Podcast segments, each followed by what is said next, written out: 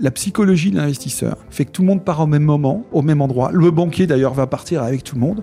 Et donc, tout ça, c'est beaucoup d'argent. Tu rajoutes beaucoup d'investisseurs avec du capital. Tu as les banquiers qui arrivent, qui te mettent beaucoup de dettes. Donc, fatalement, tu fais monter les prix. Faisant monter les prix, tu fais augmenter les risques. Et ça, c'est très compliqué à expliquer. Il y a des SCPI qui ont beaucoup collecté, qui ont été contraints d'investir parce qu'ils n'ont pas mis de limite à leur collecte. Et elles ont investi sur les marchés européens les plus chers.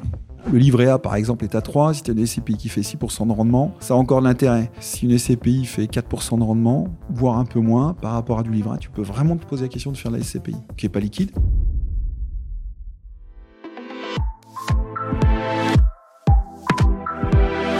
Bonjour à tous, bienvenue dans un nouveau Finary Talk. Le marché immobilier est en crise, ou pas. En tout cas, c'est le moment d'en parler. Et pour en parler, j'ai demandé à Frédéric Puzin de me rejoindre, cofondateur de Corum, un des plus gros gérants immobiliers français, 7 milliards d'euros d'actifs sous gestion, plus de 250 collaborateurs, 17 pays couverts. Donc c'est vraiment c'est la première SCPI à être allée au-delà des frontières de notre beau pays. Salut Frédéric. Bonjour Mounir. Comment ça va dans un marché en crise ? Très bien. Moi j'aime les crises.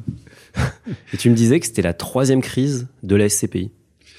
Ouais, alors elle a déjà vécu 2 grandes crises. Une crise, mais là, t'es trop jeune pour t'en souvenir, je pense. 92. J'étais né, j'avais 2 ans. 91-92, voilà. Alors, il y a une grande crise générale de l'immobilier en France qui a d'abord touché l'immobilier résidentiel, puis ensuite l'immobilier professionnel. Et à l'époque, les SCPI étaient des outils de placement un peu hybrides. Ils avaient une particularité, elles avaient souvent ce qu'on appelle un capital fermé. Donc, elles n'étaient pas vraiment vivantes. C'est-à-dire que tu mettais ton argent dedans et puis tu étais entre associés et tu attendais que ça se passe. D'ailleurs, c'était plus de l'administration de biens, en définitive, collective que de la gestion d'actifs. Et donc, à l'époque, négation de la part, quelque part, des gérants de cette crise. Le marché immobilier se casse la figure et 2 ans après, sortent des valeurs. Il faut bien sortir des valeurs. Et on se rend compte qu'on ne peut pas sortir de ces pays, ou alors la seule façon de s'en sortir, c'est de revendre ta part à un autre associé, ce qu'on appelle un marché secondaire. Mmh. Donc c'est plus vraiment l'immobilier, c'est-à-dire que tu devais revendre ta part, mais comme le gars qui était en face avec le patrimoine valait moins évidemment, et qu'il n'y avait pas d'acheteur, tu étais un peu comme en bourse au moment où tu as une crise sur un titre, tu étais décoté de 10, 15, 20, 40%, alors que l'immobilier peut-être était décoté de 5 ou 10%. Donc ça a été la grande crise qui a laissé beaucoup de marques. Mais donc derrière, ces pays ont grandi, elles ont évolué. Et en fait, elles se sont souvent transformées à capital variable. Donc ça veut dire que là, la SCPI, elle collecte en permanence, ou elle peut collecter souvent en fonction des opportunités du marché, théoriquement. Et c'est le gérant qui fixe la valeur de part. C'est-à-dire que tu n'es plus obligé de trouver quelqu'un à côté pour qu'il te la rachète au gré à gré, du gré à gré. C'est le gérant qui fixe la valeur de part, qui est basée sur globalement la valeur du patrimoine, et c'est entre plus 10 et moins 10. Voilà. Donc là, le véhicule est un peu plus stabilisé parce que le gérant il a une latitude pour fixer le prix de part, donc tu ne crées plus des mouvements de panique, tu ne dépends plus du bon vouloir quelque part d'un tiers, tu es collé à la valeur du patrimoine. Donc il y a eu une 2e crise, alors beaucoup moins forte celle-là, qui ressemble étrangement à celle qui est en train de se profiler aujourd'hui. Donc on sort des années 2000, beaucoup de collectes de ces SCPI qui renaissent dans les années 2005, 2006, 2007. 2007, crise des subprimes, crise financière, le marché immobilier, parce qu'on a oublié, mais la crise des subprimes venait du marché immobilier américain. Les SCPI sont franco-françaises, elles n'investissent qu'en France, beaucoup de bureaux.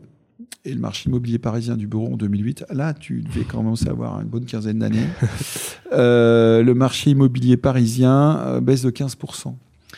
Et une des plus grosses SCPI, un des plus gros gérants de SCPI, qui a beaucoup collecté avant la crise des subprimes, donc 2005, 2006, 2007, qui a beaucoup acheté cher dans Paris, se trouve confronté à un problème de valeur de son patrimoine. C'est lui qui fixe la valeur de part entre plus 10 et moins 10. La baisse est de l'ordre de 10%. Et il baisse ses prix de part de 10%. Dedans, il a beaucoup d'assureurs-vie. Clac, il demande tout de suite la liquidité. Et les 2 SCPI ont la liquidité qui est bloquée. Donc ça, c'est resté concentré sur 2 SCPI. Je crois qu'il y avait une ou 2 autres SCPI à l'époque qui avaient été touchées, mais de façon beaucoup moins forte. Mais ça a un petit peu ralenti le marché des SCPI pendant 2 ans. Et puis derrière, elles sont reparties à partir de 2009, 2010, avec des gérants qui ont amené des innovations comme investir en Europe, des dividendes mensuels, etc. Donc la SCPI s'est modernisée aussi dans sa gestion, beaucoup plus financière. plus professionnels, on était moins dans l'administration de biens, tu vois, le truc qui dormait un peu pépère. Et puis il y a même des gérants qui ont été plus loin, qui se sont mis avant, ont dégagé des plus-values. Enfin, ça s'est professionnalisé, financiarisé. Mais, petite parallèle, voilà, baisse des taux d'intérêt. Donc les taux d'intérêt baissant, on arrive en fin 2019, je crois qu'on est à près de 0%. Hein. Le marché immobilier suit. D'ailleurs, comme plein de produits de placement, les performances baissent parce que tu ne payes plus l'argent. Donc la prise de risque, elle existe toujours, mais elle est moins rémunérée parce que le taux de base est très faible. Et alors c'est assez drôle parce que les SCPI globalement ont suivi le mouvement du fonds en euros. Tu vois ce que c'est que le fonds en euros, l'assurance vie. C'est la même courbe, sauf qu'il y a globalement 200 points d'écart. C'est-à-dire que quand 200 points de base, 2%, du coup. Ouais, on finit à 2% dans les années 2022-2021. La SCPI est tombée à 4,5. Voilà. Donc ça a suivi exactement la pente des taux. Et évidemment, la mécanique est assez implacable. C'est-à-dire que ce qui marche très bien dans un sens marche aussi dans l'autre. C'est-à-dire que les produits se sont renchéris, enfin, les placements ont coûté de plus en plus cher par rapport aux revenus qu'ils dégageaient. Les taux arrivent à zéro. Une fois qu'évidemment les taux sont à zéro, ils ne peuvent faire qu'une seule chose, c'est remonter. Voilà. Et une fois qu'ils remontent, la mécanique, elle part dans l'autre sens. C'est-à-dire que ce qui coûtait très cher vaut moins cher. Et donc, c'est ce qui se passe dans ces... deux SCPI d'un très grand gérant bancaire.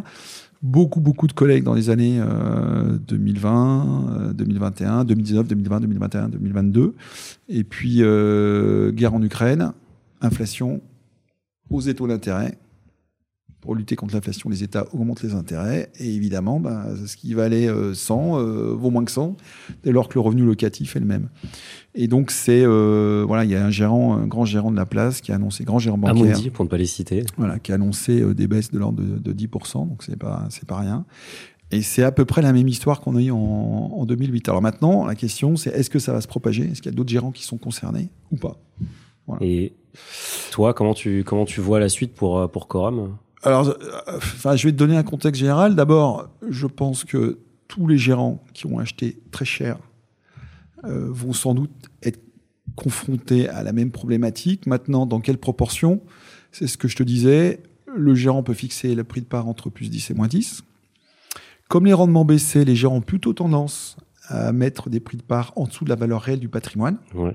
C'est ça la valeur de reconstitution du patrimoine. Ouais, alors la valeur de reconstitution, c'est ça. La vraie valeur du patrimoine, le prix de la part, c'est le prix que fixe le gérant entre les plus 10 et moins 10 par rapport à ce qu'on a. C'est une valeur de reconstitution. Donc ils prennent une marge, en fait, entre les deux pour...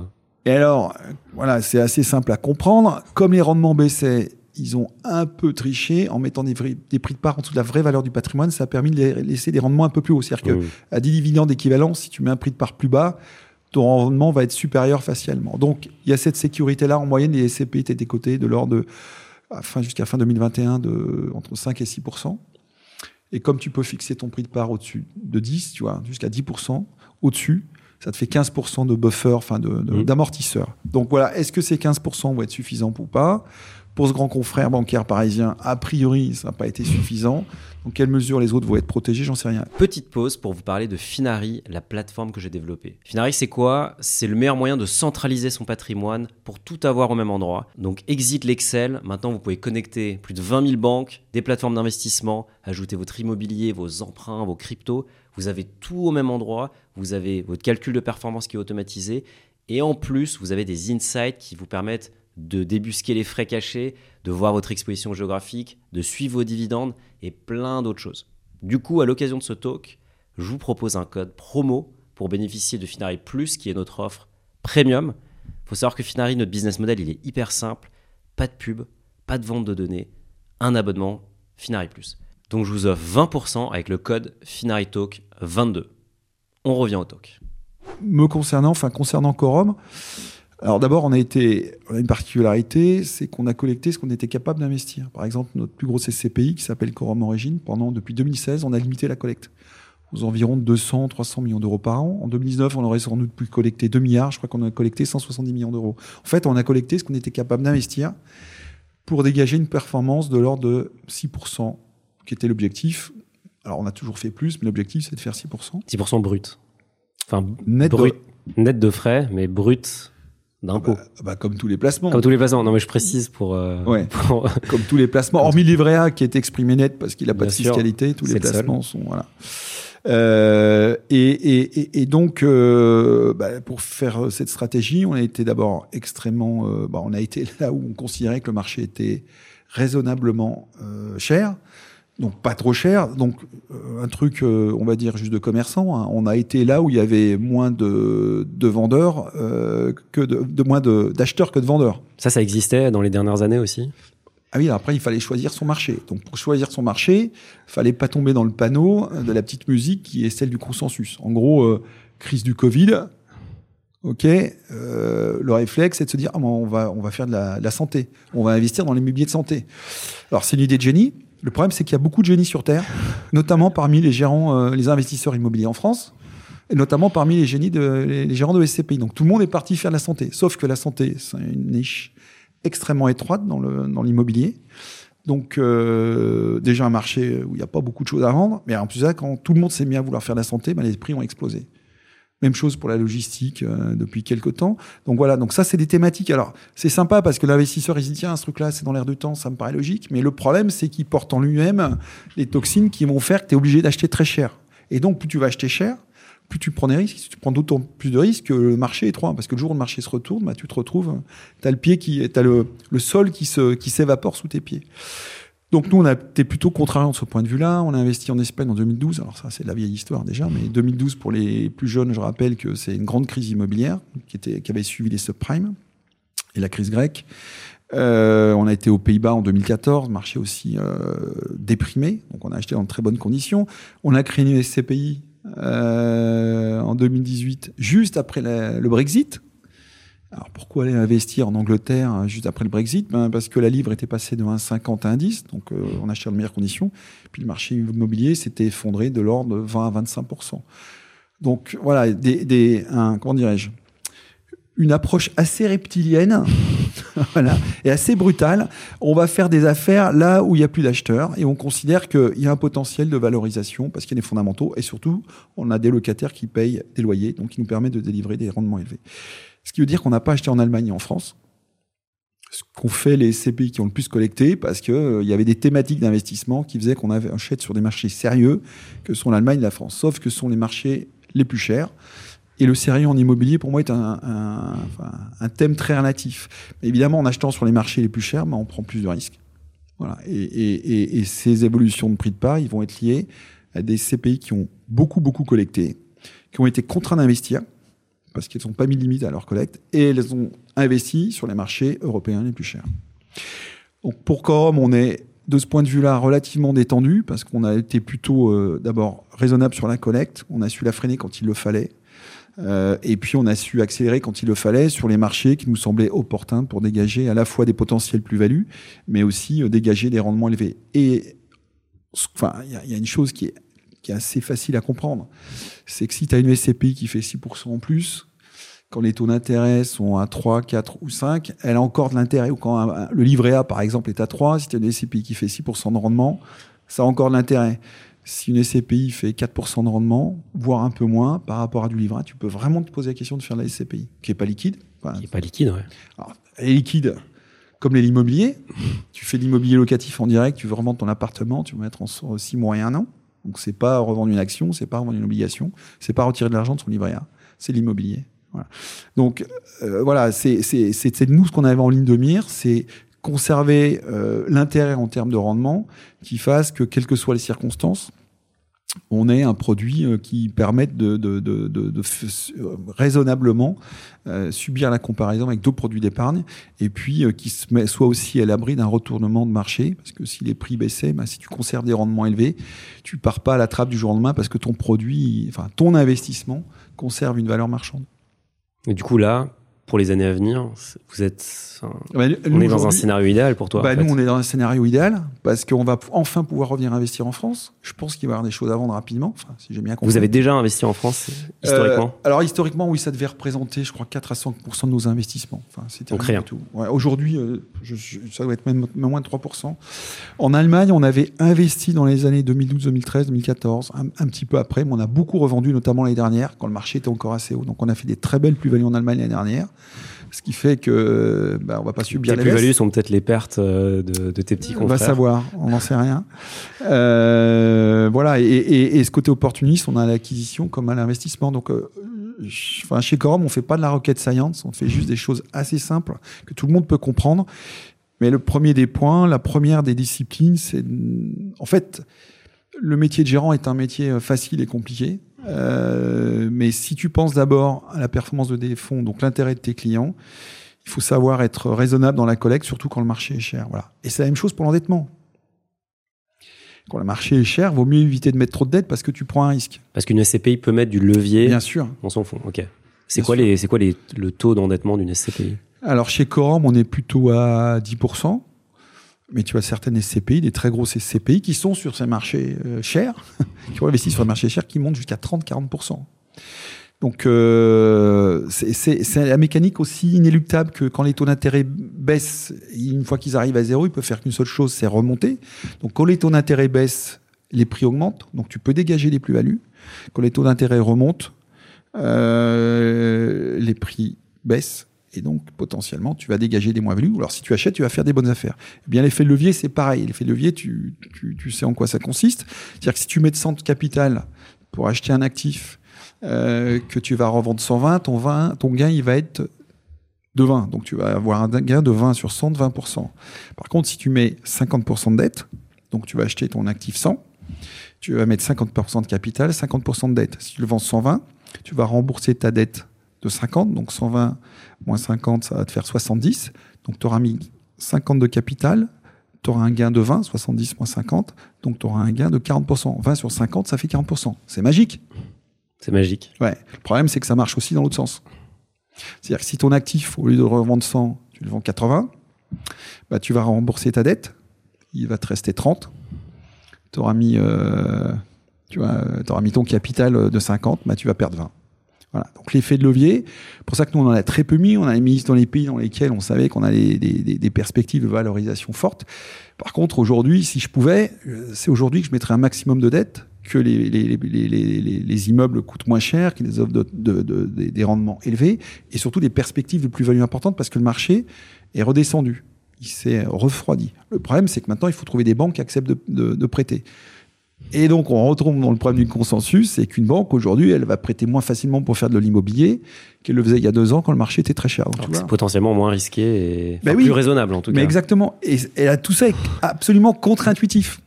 C'est contre-intuitif. Mais malheureusement, la psychologie de l'investisseur fait que tout le monde part au même moment, au même endroit. Le banquier, d'ailleurs, va partir avec tout le monde. Et donc, tout ça, c'est beaucoup d'argent. Hein, tu rajoutes beaucoup d'investisseurs avec du capital, tu as les banquiers qui arrivent qui te mettent beaucoup de dettes, donc fatalement tu fais monter les prix. Faisant monter les prix, tu fais augmenter les risques. Voilà. Et ça, c'est très compliqué à expliquer parce que c'est pas forcément la chose la plus évidente à comprendre. Et tout ça relève de la psychologie globale. Enfin, tu es investisseur, je suis investisseur. C'est vrai que t'as pas envie d'aller dans un truc où ça se passe mal. Généralement. Bah oui, mais il faut aller dans le truc qui a fini de mal se passer ou qui est presque... qui est arrivé au bout de son process de dégradation pour aller acheter, pour aller se positionner. Aller en bourse, quand la bourse est à 4000 points, tu prends moins de risques, mais faut-il encore avoir le courage d'y aller? Généralement, c'est pas là que tu veux y aller. C'est un peu t'appliques le mantra de Warren Buffett, en fait, qui est, en gros, d'avoir peur quand tout le monde est euphorique et d'être euphorique quand tout le monde a peur. Alors, j'ai pas cette prétention-là, mais c'est juste, ça me paraît juste assez simple à comprendre. Basique. Et la difficulté, c'est le courage de dire, quand tu es asset manager, ce qui est mon métier, quand tu vends des produits d'épargne, c'est dire, attendez les gars, oui, on est d'accord, l'Angleterre, il y a le Brexit, c'est une horreur. Mais c'est maintenant qu'il faut investir en Angleterre. C'était pas il y a 2 ans. Quand la livre était à 1,50, quand le marché était immobilier, était 40% plus cher. C'est là qu'étaient pris les risques. Donc ça demande du dialogue, ça demande de l'écoute, ça demande de la confiance et on n'arrive pas à convaincre tout le monde. Mais aujourd'hui, je constate que voilà, nos clients nos épargnants nous font confiance parce que cette confiance, tu peux pas la décréter. Tu peux pas la décréter. Il faut l'arriver à prouver des faits. Il faut donner des faits pour bonnes raisons. De façon répétée aussi. De façon répétée dans le temps. Exactement. Et ce matin, alors j'ai eu à la fois le plaisir, mais aussi l'étonnement de constater que Corum était devenu le premier collecteur de SCPI. Alors une petite progression au deuxième trimestre de l'ordre de de 5-6%. Le marché fait moins 25%. Et j'ose croire que...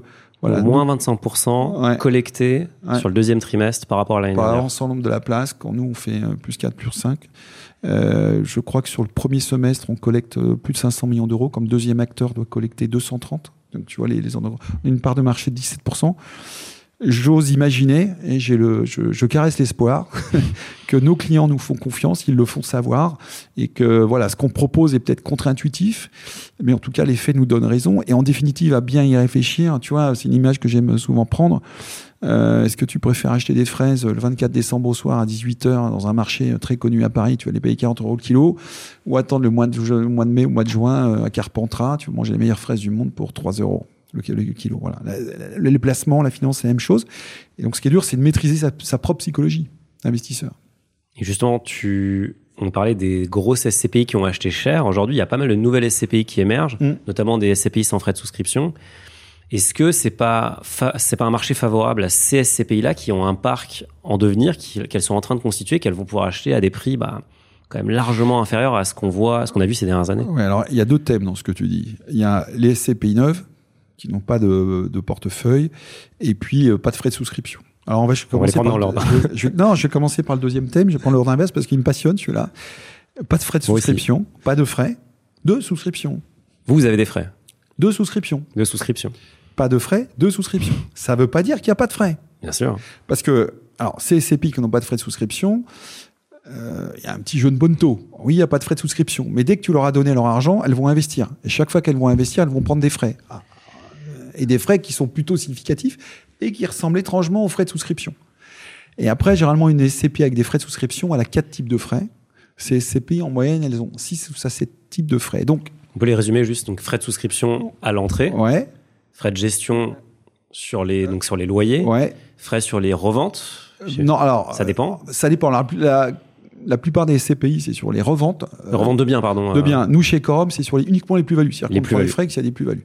Voilà. Et il y en a certaines qui prennent aussi des frais quand elles font des travaux. Bon, chez Corum, il n'y a pas de frais quand on fait des travaux.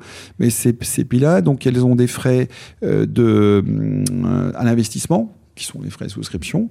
Elles ont des frais de gestion qui sont bien supérieurs. Ouais.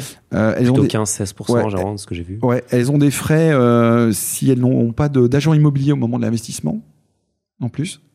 Donc, elle se reverse la commission de l'agent, voilà, enfin de l'agent qui n'était pas là.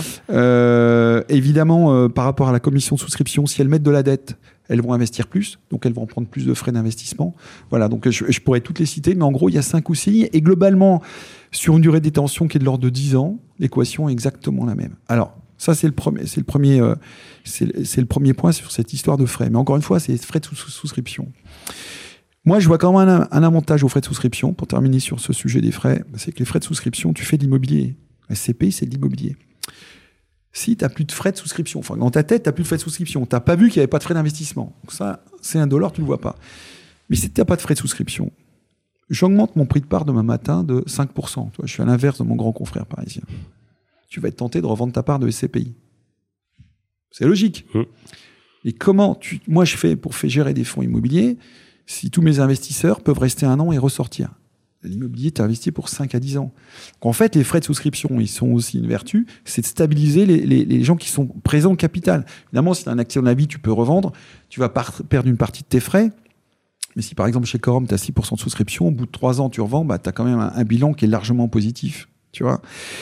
Mais si tu permets à tous tes investisseurs de sortir à tout instant parce qu'ils n'ont pas payé de frais de souscription, donc ils ne sont pas retenus dans la SCPI par ces frais d'entrée, en fait, tu vas déstabiliser le capital de ta SCPI. C'est-à-dire qu'à un moment, tu peux te retrouver à pousser tout le monde à sortir, tu fais des augmentations de prix de part, ou au contraire, tu as une mauvaise nouvelle, tout le monde va partir en même temps.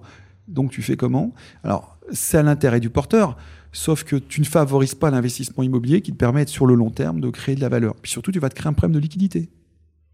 Parce que c'est vous qui assurez la liquidité? Non. Sur leur vente des parts? C'est pas le gérant qui assure les liquidités, mais c'est le gérant qui est responsable de liquidité. Donc il faut qu'il vende des immeubles pour assurer la liquidité.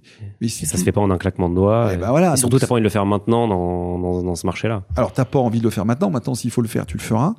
Mais si tu n'as pas de frais de souscription, en fait, t'as un risque, c'est que ta liquidité, elle risque d'être bloquée très fréquemment. Donc en fait, tu risques d'empêcher les gens de sortir naturellement. Généralement, elle bloque les ventes, je crois, pendant un an, les SCPI-là. Ouais, un an, mais au bout d'un an. Au bout d'un an, c'est leur risque après. Ben, c'est leur risque, c'est surtout le risque des épargnants. C'est-à-dire qu'ils vont mettre de l'argent, ils vont se dire tiens, je suis une bonne affaire, je reste un an, je ressors après une augmentation de prix de part, voilà. Et tu te retrouves là méchamment bloqué. Donc voilà pour le deuxième thème. Alors pour le premier thème, il y a une prime aujourd'hui aux SCPI nouvelles quand elles vont se créer. Alors il y en a pas qui, je crois à mes connaissances, il n'y a pas de SCPI qui soit créée cette année. Non, je crois que c'est plutôt les 2 dernières années. Ouais, c'est plutôt les 2-3 dernières années. Alors, les 2-3 dernières années, malheureusement, le marché était au plus élevé. Elles ont déjà commencé à acheter. Ah, ouais. Elles ont acheté au plus élevé. Donc, je pense que malgré tout, il faut regarder les SCPI qui ont les plus forts rendements. Parce que, et plus la SCPI est grosse, plus elle a des rendements élevés, c'est-à-dire que plus ses revenus sont stables. Après, il faut regarder les taux d'occupation. Donc, si le patrimoine est bien occupé, que les locataires sont importants, et qu'elle est grosse, donc qu'elle est hyper diversifiée. Ouais. Bah, elle prend moins de risques qu'une SCPI plus récente, qui a peu de patrimoine, donc peu de locataires. Donc, s'il y a un accident, ben, ça aura beaucoup plus d'impact dans un truc qui est hyper diversifié, que ce soit géographiquement, nombre de locataires, nombre d'immeubles, typologie des immeubles. C'est quoi une SCPI qui est bien diversifiée en nombre de locataires différents, en nombre de biens? Ben, il y a bien, je sais pas, mais plus si tu as 200 locataires, tu n'as pas le même risque que si tu as 10 locataires. Si tu as 10 locataires, tu en as un qui ne te paye pas pendant 3 mois. L'impact sur le rendement de la SCPI, il va être énorme. C'est un sujet, ça, les impayés, déjà? Bien sûr. Ouais, ça existe. Bah, d'abord, il faut que les immeubles soient remplis, il faut les louer. Bien sûr. Ça, c'est ce qu'on appelle la vacance. D'accord. Chez nous, entre 97, le taux d'occupation des immeubles entre 97 et 100%. Et ensuite, c'est très bien d'avoir des locataires. Faut-il encore qu'ils payent les loyers? Ah, et ça, c'est un métier. Alors, chez Corum, pour être certain que les loyers soient payés, on gère nous-mêmes les immeubles. C'est-à-dire qu'on ne délègue pas la gestion, notamment l'encaissement des quittances, la gestion des immeubles. On fait en sorte que les locataires soient satisfaits. T'as de très beaux bureaux d'ailleurs chez Finary. Merci. Faudra les acheter. Vous êtes très bien logés. Mais c'est important. Tu vois, tu me le disais tout à l'heure avant qu'on commence l'émission. Bah, t'es très content de tes bureaux et en fait, le loyer, oui, il est ce qu'il est, mais t'en as pour ton argent. Bah, c'est un bon service. D'où l'importance que le propriétaire gère lui-même. Parce que si tu vois, par exemple, tu as un immeuble en Allemagne que tu as acheté très cher, si tu délègues ce qu'on appelle un property manager allemand, un administrateur de biens allemand, tu sais pas ce qui se passe. Tu sais pas la nature de la prestation qu'il fait. Donc tout ça t'échappe un peu. Un locataire, en fait, quand tu fais de l'immobilier, ton locataire, c'est le client. Ce que je te dis là est intéressant parce que dans la perception psychologique collective du français, le propriétaire, il a un côté c'est un peu un seigneur. Je suis le propriétaire. Le locataire est un peu le vassal. C'est choquant ce que je te dis, mais c'est une réalité. Enfin, dans le résidentiel, ça s'observe. Surtout à Paris, dans les grandes villes où il y a beaucoup trop de demandes. Hein. C'est un comportement que tu as chez beaucoup de propriétaires et donc d'investisseurs immobiliers. Ils ont jamais considéré que leur locataire était un client. Ben, nous, on considère que le locataire, c'est un client parce que si le client de l'immeuble ne paye pas le loyer, moi, je ne peux pas payer les dividendes à mes clients. Si je ne peux pas payer les dividendes à mes clients, ils ne vont pas être contents. Donc tout ça, c'est une chaîne qui se tient. La création de valeur, elle se tient comme ça. Donc ça, c'est super important de gérer soi-même les immeubles. Il y a un gros... Enfin, c'est pas un trend, c'est quelque chose d'énorme aux États-Unis, c'est les foncières cotées. Ça, c'est... Et justement, tu peux rentrer, sortir, la liquidité, elle est énorme. Ouais. Tu es beaucoup plus corrélé au marché. Ouais. Non, tu es pas corrélé au marché financier. Marché financier, évidemment. Tu as moins de frais, beaucoup moins de frais. Ouais. Est-ce que c'est quelque chose que vous avez déjà considéré et c'est un investissement que tu recommanderais? Bah, la foncière, c'est pas de l'immobilier, c'est de la bourse. Avant de te rejoindre, j'étais chez le dirigeant d'une très grande foncière française. Alors, tu aussi, je pense qu'à cette époque-là, tu devais être très jeune, mais dans les années 2005, 2006, jusqu'en 2010, le produit immobilier d'investissement, hormis l'investissement direct, tu achètes ton appartement toi-même que tu loues, c'était la foncière. La foncière, c'était le truc à élever en poupe. Alors, elles ont eu un petit problème, ça a été la crise des subprimes. Donc, énorme choc à la bourse. La bourse avait baissé, je crois, de 40 ou 50%. Et là, derrière, il y a une affectation totale parce que, si tu veux, le patrimoine avait peut-être baissé de 5 ou 10%. En gros, tiens, ce qu'a annoncé mon grand confrère parisien. Mais la valeur de l'action est payée de 50. Donc, si tu veux, pour les épargnants, en fait, c'était pas de l'immobilier, c'était la bourse. Et c'est vrai que c'est de la bourse. Alors, c'est de la bourse avec une thématique immobilière, mais c'est foncière qui ont le vent en poupe pendant une quinzaine d'années. Enfin, je vais caricaturer, mais dans les années 2007 jusqu'en 2010, oui, l'immobilier noble, c'était les foncières. Les SCPI, c'était vraiment le truc de papa, le truc complètement has-been. Et les SCPI ont retrouvé des couleurs, notamment grâce à la crise des subprimes, parce qu'elles ont montré qu'elles continuaient à délivrer, tu vois, un dividende tous les mois, un truc régulier de mon père de famille. Il y a du cash qui tombait tous les mois sur les comptes. C'était pas du virtuel avec une valeur en bourse. Et en fait, il y a un peu une antinomie entre ces foncières qui sont des placements financiers, parce qu'en définitive, leur cours de bourse ne dépend que des marchés financiers, et la corrélation avec le marché immobilier, elle est extrêmement ténue. Et à l'inverse, t'as aussi, tu peux faire du locatif en direct, comme tu as dit. Ouais. Comment tu mets ça en parallèle, un investisseur qui a le choix entre les deux, faire du locatif avec du levier, faire de la SCPI avec du levier ou faire de la SCPI en cash? Ouais. Alors, le locatif, honnêtement, c'est un truc assez passionnant. T'es jeune ou un peu moins jeune, tu t'achètes un appartement et tu vas le louer. Alors, sur le plan, comment dirais-je, personnel, il y a un côté émotionnel d'être propriétaire d'un bien et de se dire, bah voilà, je mets de la dette, au bout de 15 ans, je serai propriétaire d'un truc, je serai parti de zéro. Il y a un côté un peu entrepreneurial, tu vois. Puis il y a ce côté, la pierre, valeur refuge. C'est très concret. Ouais, c'est très concret. Alors, un petit bémol, on a déjà parlé un peu tout à l'heure, la pierre n'a jamais été une valeur refuge. C'est une valeur concrète, tu vois, et tu touches l'immeuble, tu rentres dans ton appartement que tu as loué, tu touches la porte, c'est du vrai, il y a une salle de bain, tout ça c'est vrai, c'est concret, c'est là. Bon, c'est pas une valeur refuge. Depuis la nuit des temps, la valeur des biens immobiliers a baissé, on l'a oublié. Quand les taux sont mis à baisser depuis 10 ans, le marché immobilier a augmenté sans s'arrêter, mais pour les plus anciens d'entre nous, on savait que ça pouvait baisser. D'ailleurs, ça avait baissé avant plusieurs fois, et depuis, ça a toujours baissé, et toujours fluctué, l'immobilier est toujours monté. Le gros truc, c'est être propriétaire et de voir concrètement ce qu'on fait avec son argent. Puis alors, tu as le côté relationnel avec le locataire, ça peut bien se passer. Après, il y a des inconvénients pratiques et financiers.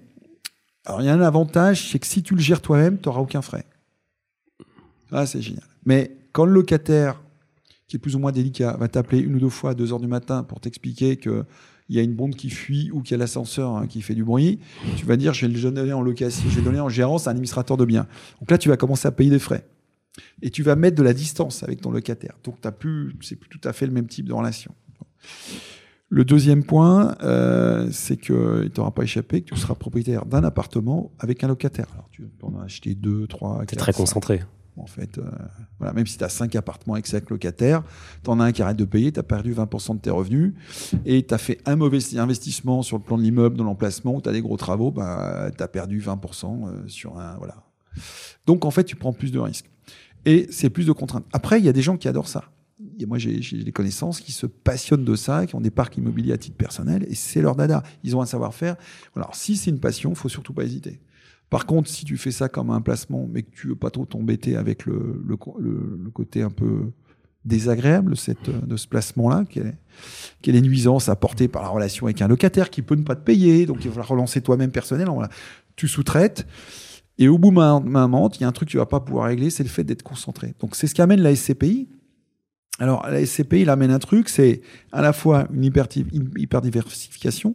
Faut-il pour autant qu'elle soit assez grande, qu'elle soit aussi pas trop spécialisée sur un secteur, parce que tu peux, à une certaine échelle, tu peux redupliquer le même problème. Mmh. On parlait tout à l'heure en antenne, voilà, des SCPI de santé. Ben, une SCPI de santé, c'est très bien, c'est une très bonne idée pendant la crise du Covid. Le problème, c'est que le marché de l'immobilier santé, c'est un marché très étroit. Donc, si tu as beaucoup d'investisseurs même qui viennent investir en ce marché-là, puis qui repartent tous en même temps, tu vas vivre à une échelle beaucoup plus grande ce que tu aurais fait toi avec ton investissement personnel. Donc la SCPI, normalement, elle est là pour amener beaucoup, beaucoup de diversité. Alors, tu peux y répondre en mettant à côté plein de SCPI qui ont des stratégies différentes. Ça, c'est une très bonne façon de procéder. Ou alors, tu peux investir dans une SCPI hyper diversifiée. Donc, tu vas te retrouver avec 200 locataires. L'avantage, c'est que c'est l'immobilier entreprise, donc des très grandes entreprises. Alors, un autre aspect, c'est que c'est quand même beaucoup plus facile d'être dur pour te faire payer ton loyer dans la négociation du bail avec une boîte comme H&M ou Zara qu'avec la petite dame ou le jeune étudiant à qui tu vas confier ton appartement. Puis alors ça, si tu confies un jeune étudiant fort sympathique aux demandes, tu peux le retrouver dans un drôle d'état parce qu'il aura fait 3-4 fêtes et voilà, il n'aura pas pris conscience que tout ça coûte cher à réparer et que tu vas lui demander de remettre un certain nombre de choses en état. Voilà, des grands locataires, il n'y a aucun problème. Ils vont te rendre les immeubles en bon état. Si par aventure, ils ne te payaient pas pendant les 2 mois, tu vas pouvoir être beaucoup plus dur et généralement, tu arriveras à tes fins. Donc voilà ce qu'amène la SCPI. Alors après, la SCPI, elle a des frais. Donc il y a tous les frais qu'on a évoqués tout à l'heure. Mais comme les rendements, ils sont exprimés nets de frais, faire un placement immobilier. Alors, la moyenne du marché, l'année dernière, c'était 4,5%. Je reconnais que par rapport à un livret A, c'est pas terrible, hein. Après, tu as des SCPI qui font mieux. Chez Corum, on arrive à faire aux environs de 6%, plus ou moins, mais aux environs de 6%.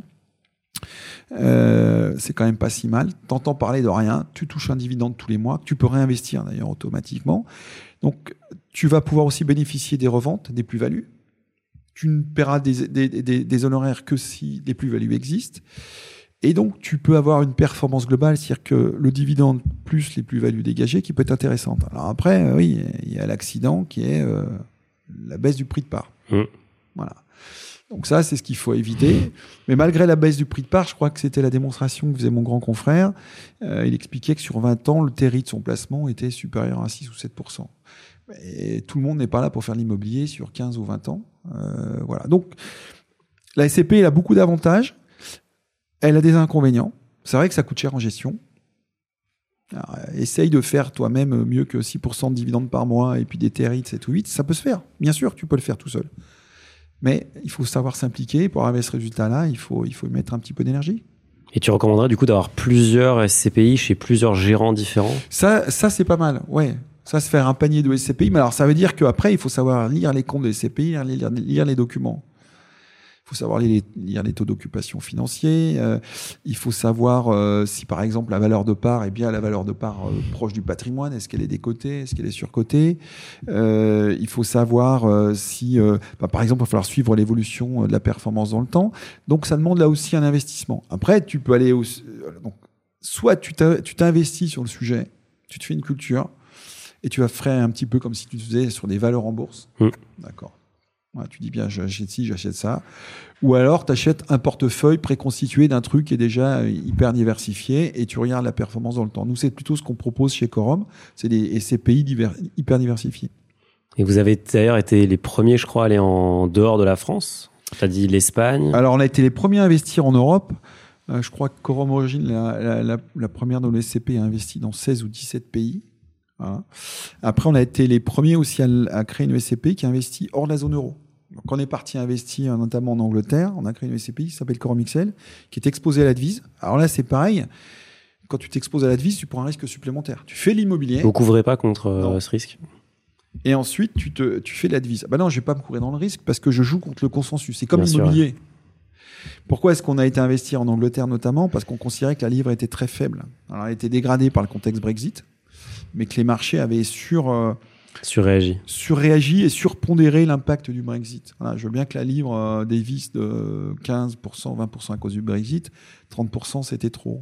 Enfin, on considérait que c'était trop. Donc voilà, on a pris une position qui consiste à dire on doit créer de la valeur dans le temps avec l'investissement notamment dans ce pays, mais aussi on a investi en Pologne, on a investi dans les pays nordiques qui ne sont pas dans la zone euro. Voilà, donc on est aussi diversifié, on n'est pas qu'en Angleterre. Mais voilà, ça fait partie d'une exposition supplémentaire qu'on explique, qu'on justifie, mais qui est vrai, est un risque en plus. Les États-Unis, enfin vous avez fait le Canada, est-ce que les États-Unis c'est un pays que vous regardez ? Le marché il est gigantesque. Ouais, alors je te ferai une réponse en 2 temps. Jusqu'en février 2022, je t'aurais dit que non, les États-Unis, j'y serais pas allé parce que je considérais que le dollar américain était beaucoup trop cher. Et puis il y a eu cette guerre en Ukraine. Moi, à titre personnel, je pensais que la guerre en Ukraine allait faire l'Europe. L'Europe économique, l'Europe de la diplomatie, l'Europe de la défense, bref, qu'on allait se rapprocher, être plus fort ensemble, et force est de constater qu'on a défait l'Europe et qu'on a refait les États-Unis. Voilà. Donc, c'est d'ailleurs assez intéressant parce qu'en définitive, tu dis les Européens généralement ont leur argent dans leur propre pays, très peu en dehors de l'Europe. Donc nous, c'est ce qu'on a essayé de faire avec nos SCPI, c'est d'emmener les épargnants français de faire l'immobilier en Europe, hors de la France. Mais en définitive, la plupart des citoyens du monde ont de l'argent aux États-Unis. La plupart. Les Asiatiques, ils ont beaucoup d'argent aux États-Unis, ils sont les Australiens, enfin tous les anciens pays du Commonwealth, investissent aux États-Unis, parce que c'est quand même aujourd'hui c'est quand même un pays qui sur le plan diplomatique est le grand leader de ce qui se fait dans les grands mouvements de géopolitique dans le monde. Il a quand même une économie qui est forte, avec notamment beaucoup d'industries de pointe et des technologies. Il y a les GAFA. Alors même si en ce moment ça tousse un peu, en termes de brevets, le nombre de brevets déposés par an, des vrais brevets. Alors, le nombre de brevets, c'est les Chinois, mais les brevets qui créent de la valeur, c'est les Américains. Ils ont la première armée du monde. L'Europe se met derrière les États-Unis pour sa propre défense. Ils fournissent aujourd'hui l'Europe en énergie fossile, notamment c'est le gaz de schisme. L'Allemagne a remplacé le gaz russe par le gaz de schiste américain. Donc en définitive, Monsieur Poutine a redonné les clés du monde économique, financier et politique et militaire aux Américains. Et je pense que pour un Européen, ça me paraît très logique de mettre une partie de son épargne aux États-Unis. Voilà. Je ne peux pas t'en dire plus. Tu peux pas m'en dire plus. C'est quand même intéressant parce que là, je crois que le dollar, il est à 1,12. Il est très cher. Il est très cher. Le marché commercial aux États-Unis a pas mal baissé. En plus, il réagit très vite.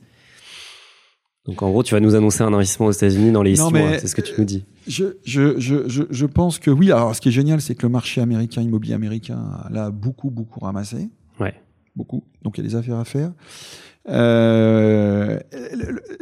J'aurais pas tenu ces propos avant février 2022. Je considérais que le dollar était beaucoup trop cher. Aujourd'hui, honnêtement, je pense que les États-Unis, pour les 10 ou 15 années à venir, alors ils ont des problèmes politiques, ils ont des sujets politiques aussi. On ne sait pas ce qui va se passer aux prochaines élections, mais quand même, c'est quand même le plus grand pays du monde dans beaucoup de domaines. Dans beaucoup de domaines.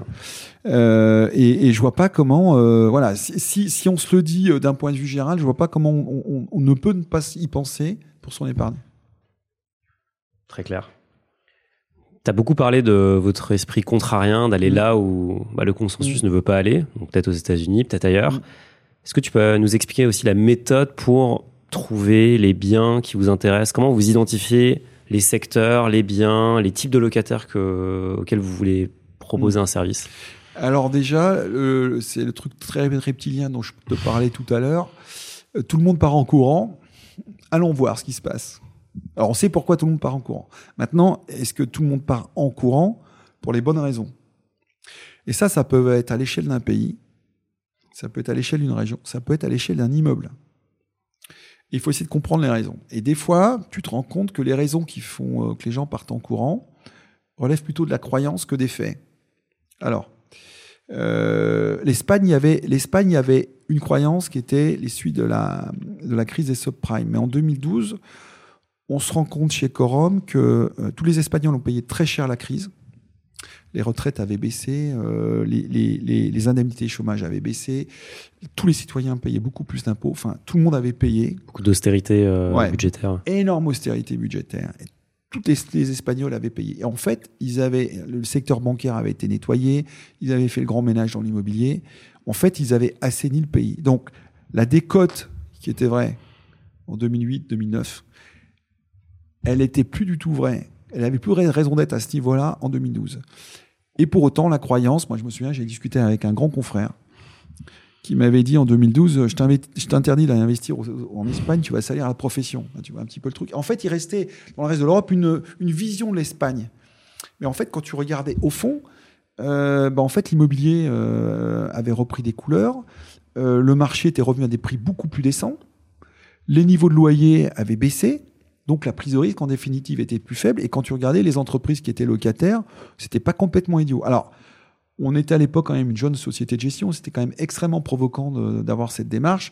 Donc on avait quand même choisi pour nos premiers investissements des locataires allemands, des filiales de groupes allemands dont les loyers étaient garantis par la maison mère en Allemagne. On se disait, ça va rassurer un peu. Bon, t'allais chez Bosch, en gros Oui, à l'époque, c'était une marque de MediaMarkt, l'équivalent d'Arty en Allemagne, qui avait des mails. Voilà, donc on avait c'était le groupe Métro, le loyer était garanti par le groupe Métro. Alors, c'était des rendements complètement dingues de plus de 8%. On a vendu ces immeubles d'ailleurs avec une plus-value de 25%, 4-5 ans plus tard, à une SCPI française d'ailleurs, je tiens à le faire.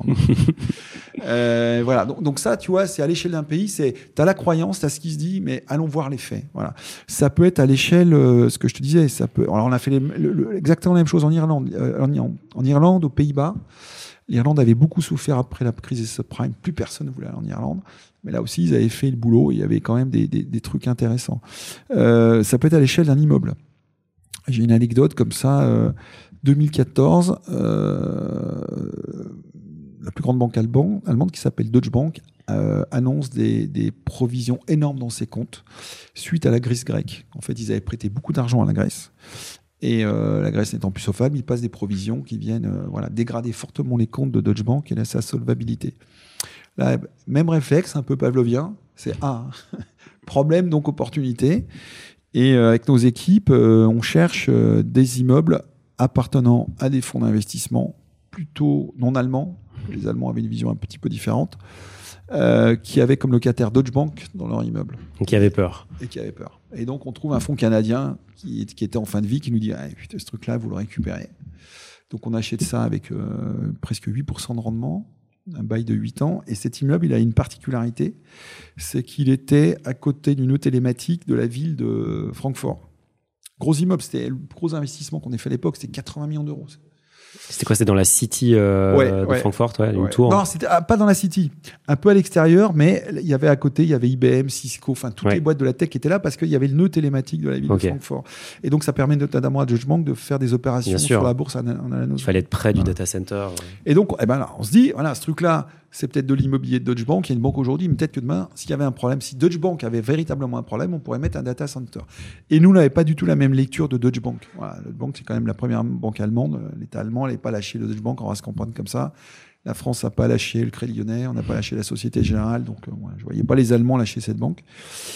Et en fait, on l'a revendue fin 2022, juste avant que le marché se mette à plonger en Allemagne, parce que le marché allemand a plongé, à un énorme fonds d'investissement américain qui a développé un fonds sur la thématique des data centers. Et on a dégagé, je crois, une plus-value de 30 millions d'euros et de près de 28%, je crois. Voilà. Donc, c'est des trucs... Et il n'y avait personne qui voulait acheter d'immeuble avec Deutsche Bank comme locataire. Voilà. Donc, ça demande un effort d'analyse, de compréhension, mais tu ne peux créer de la valeur qu'en allant chercher non pas du risque, en allant chercher des risques qui viennent décoter un actif et mesurer le risque qui est attaché à ces décotes. Est-ce que le risque est avéré ou est-ce qu'il est surpondéré ? Et très souvent, les risques sont surpondérés. Alors, par exemple, je vais prendre le cas inverse, on n'a pas investi en Grèce. Voilà, après la crise grecque, on s'est posé la question, est-ce qu'on va investir en Grèce ? Et là, on s'est rendu compte qu'il y avait un vrai problème. C'est que la Grèce, en fait, c'est un petit marché. Il y a quand même des Grecs qui sont très riches. Alors, c'est pas un mythe. Les armateurs, peut-être. Ah ouais, c'est pas un mythe. Ouais. Donc, les bonnes affaires, ils vont très vite dessus. Il ne reste que les mauvaises affaires. Donc, tout ce qu'on nous présentait, ça tenait pas debout, quoi. Voilà. C'est pour ça qu'on n'a jamais réussi à investir en Grèce. On n'a jamais réussi à investir en Autriche pour les mêmes raisons. Alors, le pays va plutôt bien, mais là, c'est pareil. C'est un petit pays très riche. Donc, les acteurs locaux sont très mobiles et tout ce qu'on te présente, à moins d'être vraiment à local, c'est très compliqué. Donc, on sait reconnaître nos faiblesses. Et voilà, on sait qu'il y a beaucoup plus de risques à prendre sur ces marchés-là. Le marché autrichien, on sait qu'il y a plus de risques à prendre que de véritables opportunités de créer de la valeur. Donc, vous êtes allé en Europe, vous êtes allé en Amérique du Nord, Canada, l'Afrique. Ouais. L'Afrique, vous avez regardé ? Non, l'Afrique... Parce que tu peux avoir des locataires aussi internationaux en Afrique. Ouais. Après, tu as souvent des sujets géopolitiques. La devise. Oui, la devise, les sujets de corruption. Ouais. Voilà, c'est comme certains anciens pays de l'Est, c'est quand même, ça reste très compliqué. L'Ukraine, ça nous est pas venu à l'esprit. Il y a un moment, on a eu beaucoup de discussions internes sur les pays baltes. On a investi dans les années 2018, 2019, 2017, à partir de 2017 dans les pays baltes. Moi, j'avais une réflexion personnelle c'est d'ailleurs couché dans le comité d'investissement. J'ai dit, il faut faire attention, il y a quand même un voisin avec M. Poutine, on ne sait jamais ce qui peut se passer. Je te jure que c'est vrai. Et donc, on a fait des investissements avec des supermarchés qui appartiennent à un groupe finlandais. Et ces supermarchés marchaient très bien parce que les Russes traversaient la frontière pour aller faire leurs courses, parce que le supermarché était mieux achalandé. Alors, ça marche toujours très bien. Les Russes passent plus faire leurs courses, mais ça marche très bien avec les locaux. Mais voilà, on a été prudents. Et il faut toujours avoir ces évidences-là en tête. Voilà. Et puis, des fois, on s'est trompé. Voilà, on n'a pas fait avec des coups magiques. Mais quand on s'est trompé, on a analysé postérieurement pourquoi on s'est trompé, et voilà, on évite de répéter les mêmes erreurs. Mais au bout du compte, voilà, je crois qu'on a fait près de 450 investissements en 11 ans.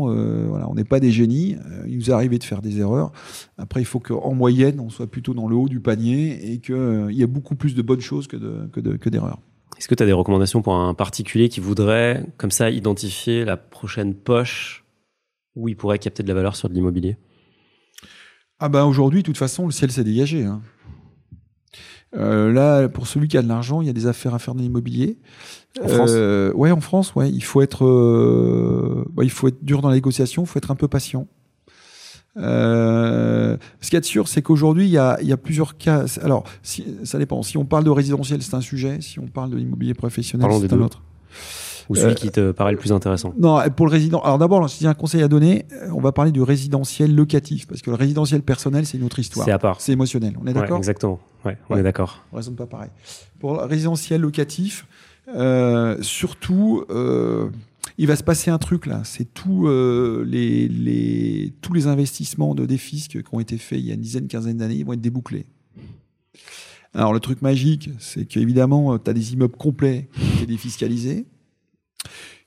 On peut être certains cas vendus à de très grosses SCPI qui ont acheté des blocs d'immeubles complets et qui donc vont être obligés de vendre en même temps. Puis après, tu as des particuliers, tu as des acteurs du secteur qui ont fait investir leurs clients individuels en achetant des blocs complets. Sauf qu'au bout du programme de défisc, tu vas te retrouver avec tout le monde va vouloir vendre en même temps parce que tu n'as plus l'avantage fiscal.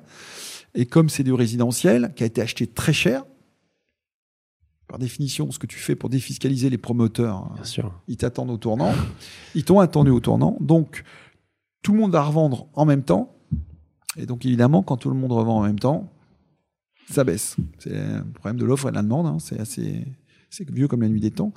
Donc là, je pense que c'est les gens qui vont avoir un peu de discernement, mais avoir des affaires à faire. Donc, c'est acheté en bloc aussi si tu peux. Alors après, il faut faire du résidentiel, il faut aussi bien regarder. Voilà, mais si tu achètes avec une grosse décote, même si tu as un peu de vacances, c'est pas une mauvaise affaire. Ouais. Voilà. Mais il faudra acheter avec des grosses décotes. Après, dans l'immobilier professionnel, alors là, les tickets sont tout de suite plus importants. De façon générale, l'immobilier de bureau, il y a des affaires à faire. Nous, on regarde beaucoup l'immobilier de bureau en France, parce que comme plus personne veut en faire et que tout le monde part en courant, parce que soi-disant tous les immeubles de bureaux sont vides. Télétravail. Donc, faut plus faire d'immobilier de bureau. Ça, c'est génial. Ça, c'est absolument génial. Tu vois que toi et moi, on est entrepreneurs, on a tous les deux des bureaux dans Paris. Voilà, t'es content d'avoir trouvé ces bureaux-là, qui est quand même pas un truc facile à trouver. C'est clair. Et pour ton entreprise, pour créer de la valeur, t'as besoin d'avoir des collaborateurs qui travaillent dans de bonnes conditions, même si certains d'entre eux font des tout-terrains, donc t'as besoin de bureaux. Donc, il y a quand même des acteurs des entreprises qui ont besoin de bureaux. Voilà. Je rappellerai, et ça t'aura peut-être pas échappé, que Google a décidé de ramener tout le monde au bureau. Il y en a plein d'ailleurs, des GAFA. Intéressant. Ouais, intéressant. Et moi, je l'ai dit il y a 2 ans. Il y a 2 ans, quand pendant la crise de subprime, on disait l'immeuble de bureau, c'est mort, vous allez voir, tout le monde va partir. Je disais, vous savez, il y a Google et IBM, il y a 20 ans, ils ont fait, pas Google, c'était Yahoo. Yahoo et IBM, il y a 20 ans, ils avaient mis tout le monde en télétravail. L'histoire a duré 3 ans, ils ont remis tout le monde au bureau. Bah oui. Ça se répète. Voilà. Alors pour autant, je pense qu'il y a une tendance de fond. C'est que le télétravail est quand même, autrefois, c'était un truc très exotique. On va pas passer à 0 télétravail. C'est sûr. C'est un hybride. Être un truc hybride, mais ça va pas être 100% de télétravail non plus, et les entreprises ont toujours besoin de surface. Maintenant, est-ce que ça sera les surfaces telles qu'on les a connues autrefois ? J'y crois pas une seconde. Les tours à la Défense avec des bureaux individuels ou à 2 ou 3 personnes, bon, j'avais vu tes bureaux, t'es comme moi, t'es en open space, ouais. T'as des belles salles de réunion, t'as des endroits pour travailler collectivement, donc t'as besoin de surface, mais c'est différent. Voilà. Donc ça, c'est plutôt à travers les SCPI. Enfin, nous, notre conviction, c'est que l'immobilier en France, on regarde des coûts à faire. Il faudra juste avoir des immeubles avec pas trop de travaux, donc assez récents, des beaux locataires, des beaux très long terme, et attendre gentiment que quelqu'un un jour décide, réveille le conscience en disant « Ah, c'est peut-être pas si idiot de faire du bureau ». Je vais te livrer une anecdote exactement inverse. Donc on a parlé de la crise des subprimes, l'immobilier aux États-Unis, résidentiel, voilà, qui déclenche une crise financière qui arrive en Europe. En France, évidemment, la bourse s'effondre et l'immobilier de bureau est touché parce que les entreprises ont des problèmes suite à cette crise financière. Tous les investisseurs avant la crise des subprimes ne juraient En fait, quand tu voulais faire l'immobilier professionnel, tu voulais être pris au sérieux, il fallait acheter les plus beaux immeubles dans Paris. Du jour au lendemain, les immeubles dans Paris se retrouvent vides ou presque. Pas tous, hein, mais beaucoup d'immeubles, beaucoup de vacances, ou des locataires qui ne payent plus.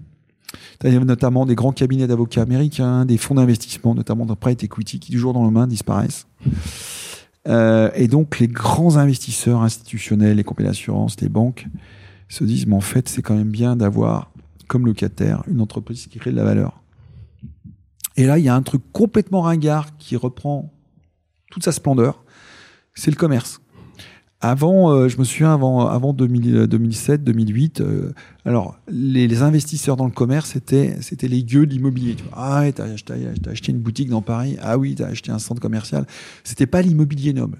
Et du jour au lendemain, il y a une révélation. Ah oui, ce qui compte, c'est pas l'évolution de la valeur, c'est le fait d'avoir des revenus récurrents et un locataire qui est attaché à l'immeuble parce qu'il crée de la valeur pour l'immeuble.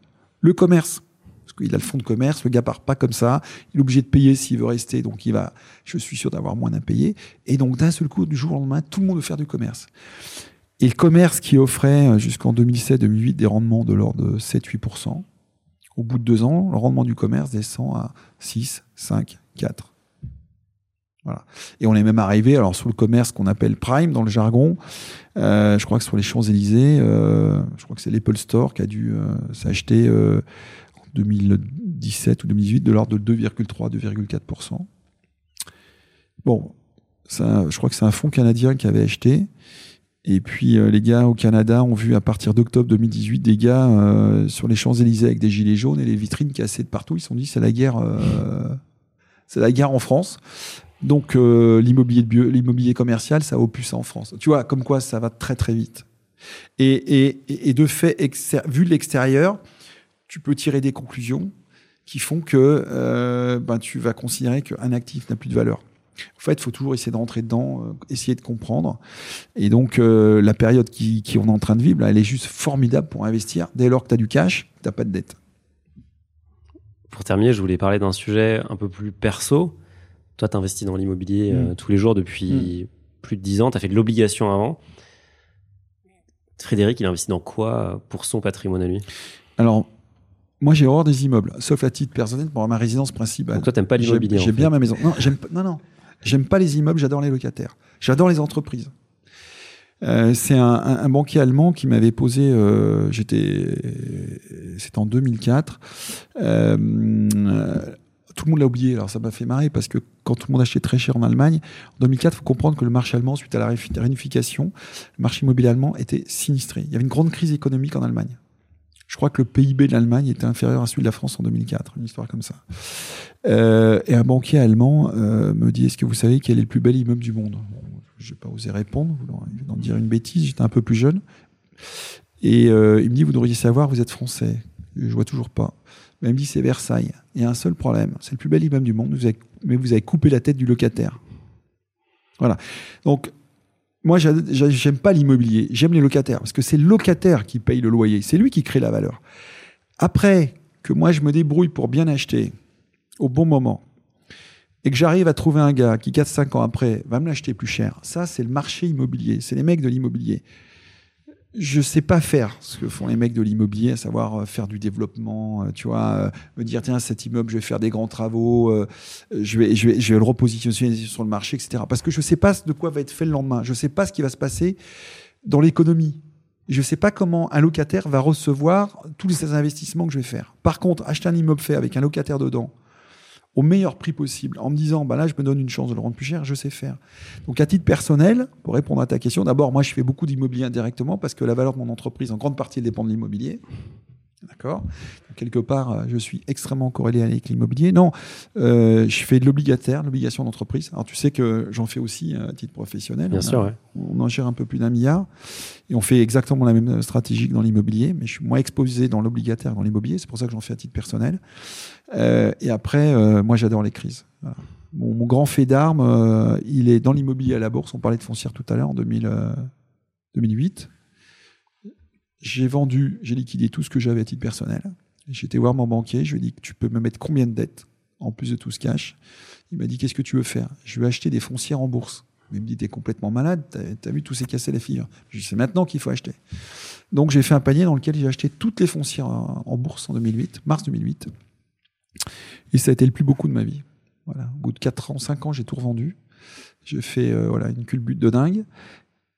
Je crois que j'avais 14 lignes dans le panier. Il y a une seule boîte qui n'a pas marqué, une seule ligne qui n'a pas fonctionné. C'était une boîte suisse très connue dans le reste de l'Europe. Voilà, mais tout le reste, j'ai fait une culbute incroyable. Donc moi, j'aime bien les choses voilà, qui me paraissent simples à comprendre, pas très élaborées. Et j'aime, au bout du compte, un investissement, la seule chose qui compte, c'est le cash. Le cash que tu mets, le cash que tu reçois. Ce qui se passe entre les deux, c'est de la théorie. Est-ce que tu as d'autres conseils comme ça à donner à des particuliers qui veulent développer leur patrimoine ? Penser long terme. Ouais, faut penser long terme. J'ai toujours de la bourse, hein, mais j'ai de la bourse voilà, que je garde sur le très long terme. En action ou via des fonds ? En action. Voilà. Et j'ai des convictions sur ces entreprises. Françaises, européennes, américaines ? Ouais, un peu tout. Un peu tout. Et je garde sur le long terme. C'est quoi le long terme pour toi ? C'est 20 ans. Ça, c'est ton horizon d'investissement. Ouais. Et je ne fais pas tout comme ça. Je garde une poche de liquidité, évidemment. Mais si tu penses pas long terme, tu as créé ton entreprise. OK ? Tu penses long terme. Quand tu l'as créée, tu as fallu du temps pour préparer ton projet. Tu sais que tu vas créer de la valeur. Tu as une entreprise qui est, voilà, qui rencontre un grand succès. Mais tu sais que tu vas créer de la valeur. Il te faut du temps. Ça ne se fait pas du jour au lendemain. Tu as rencontré des partenaires pour les faire rentrer à ton capital. Il a fallu y convaincre. Tout ça, ça prend du temps. Beaucoup de temps, ouais. Et on est dans un monde... malheureusement, on a oublié que pour créer de la richesse, il fallait du temps. Alors après, tu as des mecs qui gagnent au loto. Ouais, Kylian Mbappé, ouais, il gagne beaucoup d'argent d'un seul coup. Ouais. Mais il s'entraîne depuis qu'il a 3 ans. Oui, tous mais les jours. Alors les gens ne le voient pas, ça. Ça les gens après, tu as Elon Musk. Voilà, mais tu deviens pas Elon... D'abord, tout le monde n'est pas Elon Musk, puis tu ne deviens pas Elon Musk du jour au lendemain, de même que Bill Gates. Donc il y a des histoires magiques. Tout le monde n'a pas des histoires magiques. Moi, je crois beaucoup aux histoires de gagne-petit. Il faut du temps. Et quand tu laisses le temps aux choses et que tu as un peu de discernement, surtout que tu t'emballes pas sur des trucs voilà, qui sont les trucs de l'instant, ben je pense que tu mets beaucoup de choses de ton côté. Il faut aussi rester un petit peu liquide pour savoir saisir les bonnes opportunités. Donc quelle part de ton patrimoine tu garderais en cash ou toi tu gardes en cash ? Je vais te le dire autrement, plus c'est cher, plus je suis liquide. Donc tu étais très liquide fin d'année dernière. Ouais. Plus c'est cher, plus c'est liquide. Il y a un truc que je comprends pas aujourd'hui, c'est la bourse. Le niveau de la bourse aujourd'hui. Pour moi, c'est le seul truc qui ne soit pas ajusté. Le marché obligataire s'est ajusté tout de suite parce que les taux d'intérêt, c'est mécanique. Ouais. Le marché immobilier, il a mis un an et demi à s'ajuster. Bah oui, tu ne vas pas faire de l'immobilier à 4 quand les taux sont à 5.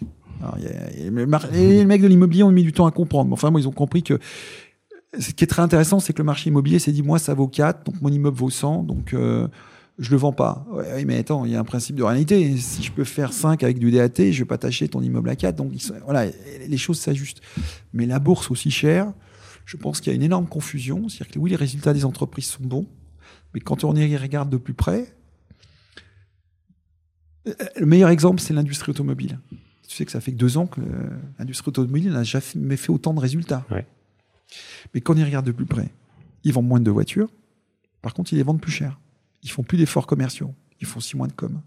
Donc, résultat, ils ont amélioré leur marge. Donc, ça veut dire qu'ils ont réussi à impacter l'inflation. Enfin, ils ont impacté plus que l'inflation. Donc, mécaniquement, ça fait exploser les résultats. Ils ont moins de charges. Ils ont plus de chiffre d'affaires au global, mais ils vendent moins. Qu'est-ce qui se passe le jour, d'accord, où ils sont obligés d'ajuster les prix à la baisse parce qu'il y a moins d'acheteurs. Et je suis désolé, quand les taux d'intérêt sont élevés, il y a moins de crédit à la consommation. Il y a moins de crédit à l'investissement. Donc, normalement, tu vas avoir moins de commandes. C'est en ça que je dis que la bourse, aujourd'hui, le niveau de la bourse est décorrélé de la réalité, à mon avis, de ce qui se passe dans les entreprises. Parce que le mouvement qui est en train de se passer dans les entreprises, parce qu'on est tous logés à la même enseigne, si tu n'as plus de crédit chez ton banquier, tu vas plus acheter la même résidence principale. D'ailleurs, tu ne pourras peut-être plus la payer, tu ne pourras peut-être plus changer ta voiture, payer les études de tes gosses. C'est mécanique. Et donc, les taux sont très élevés. Donc, il va falloir qu'il y ait un impact à un moment ou à un autre sur les entreprises. D'ailleurs, c'est ce que cherchaient les États, à refroidir l'économie. Faire baisser l'inflation. Donc. Faire baisser l'inflation. Donc, pour faire baisser l'inflation, tu augmentes quelque part les prix. Tu crées un choc, mais tu réduis la consommation et l'investissement. Mais au bout d'un moment, s'il n'y a plus de commandes, Ça se reflète dans les prix, la valorisation des boîtes. Ben, exactement. Et les prix vont baisser parce qu'il n'y aura plus de clients. Si tu as moins de clients, fatalement, les prix vont baisser. Donc, à mon avis, c'est la tendance qui est en train de se passer et c'est pas pris en compte par la bourse. C'est pas impacté dans ce que je vois à la bourse. Enfin, la bourse est à un niveau complètement dingue, qui est décorrélé de la réalité. Liquide. Être liquide. On va s'arrêter sur ça. Merci Frédéric, merci pour ton temps. Merci. Et je te dis à très vite. À bientôt. Salut.